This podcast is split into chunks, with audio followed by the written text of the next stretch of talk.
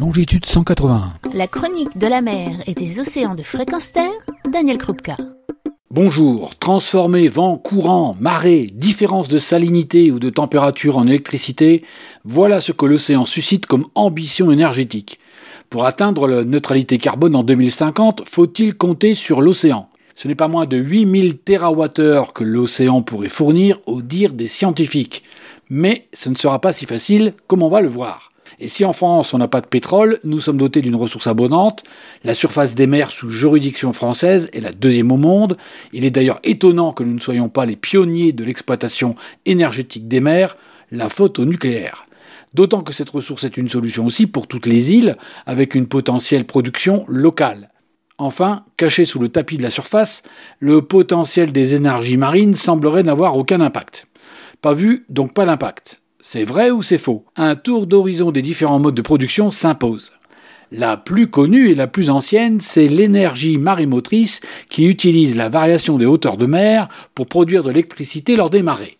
Dans nos manuels scolaires de géographie, on découvre, toujours avec fierté, l'usine de la Rance qui fonctionne depuis 1966. Difficile à répliquer, elle n'est pas sans impact. Sa construction a entraîné la fermeture de l'estuaire de la Rance pendant trois ans, ce qui a perturbé le milieu aquatique local, notamment par des changements de concentration de sel, détruisant frayères et pouponnières avec en prime des envasements et des disparitions d'espèces. Bref, pas top du tout. Bon, éloignons-nous de la côte. Les vagues et la houle en particulier permettent d'exploiter l'énergie dite houlomotrice, énergie de surface des vagues, par une conversion des mouvements d'eau par des systèmes composés de flotteurs en surface ou immergés. Le problème de tous ces systèmes, c'est leur fiabilité, en raison des contraintes mécaniques répétitives ou extrêmes dont ils sont l'objet. Et résoudre le problème mécanique, c'est diminuer l'optimisation économique du système prometteur, car le va-et-vient des vagues, c'est environ 2000 TWh par an au niveau mondial, soit 4 fois la consommation de la France. De nombreux pays y travaillent, France incluse, mais pour l'instant, seuls des démonstrateurs ont pu être mis en place, sans réelle exploitation continue et à l'échelle optimale. Des difficultés techniques du même ordre pour l'énergie obtenue au travers des hydroliennes, autre système qui capte l'énergie des courants marins grâce à des turbines immergées. L'avantage des courants marins et des hydroliennes, c'est que cette énergie est prédictible, car on connaît depuis longtemps les moyens de prévision de marée, donc des courants, ce qui rend beaucoup plus facile la prévision de quantité d'énergie disponible pour les gestionnaires de réseaux électriques. Des fermes pilotes existent déjà. Autre avantage, une hydrolienne, c'est plus petit qu'une éolienne à puissance égale. Peu bruyantes, les hydroliennes ont pour inconvénient corrosion, résistance aux conditions très difficiles, et donc leur maintenance malaisée et coûteuse, puisque sous-marine. Du côté environnemental, un champ d'hydrolienne a pour conséquence des zones de turbulence plus ou moins fortes, avec des effets sur la flore et la faune par modification des sédiments et des courants. Dans les énergies les moins connues, il nous reste l'énergie osmotique, qui exploite la différence de salinité entre l'eau douce et l'eau de mer, et l'énergie thermique, qui exploite la différence de température entre les eaux profondes. Ces deux énergies sont les moins avancées technologiquement. Pour cette raison, les conséquences sur l'environnement sont également peu documentées.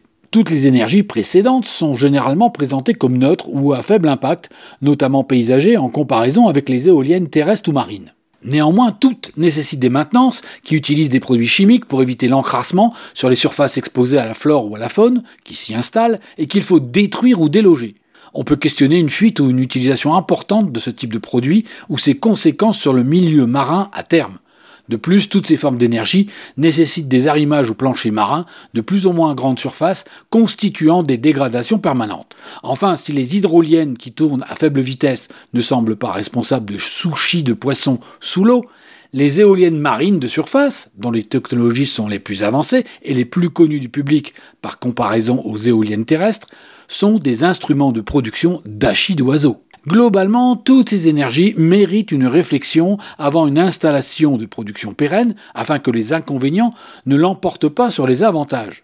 L'association Négawatt ou RTE, société qui gère le réseau de transport d'électricité, estime que toutes ces énergies ne représenteraient qu'un pourcentage infime de la production française en 2050 en raison de l'immaturité de ces énergies qui arriveront trop tard. La solution? Se concentrer sur des techniques éprouvées, comme le solaire, et surtout, surtout, réduire notre consommation d'énergie drastiquement. Retrouvez et podcastez cette chronique sur notre site fréquence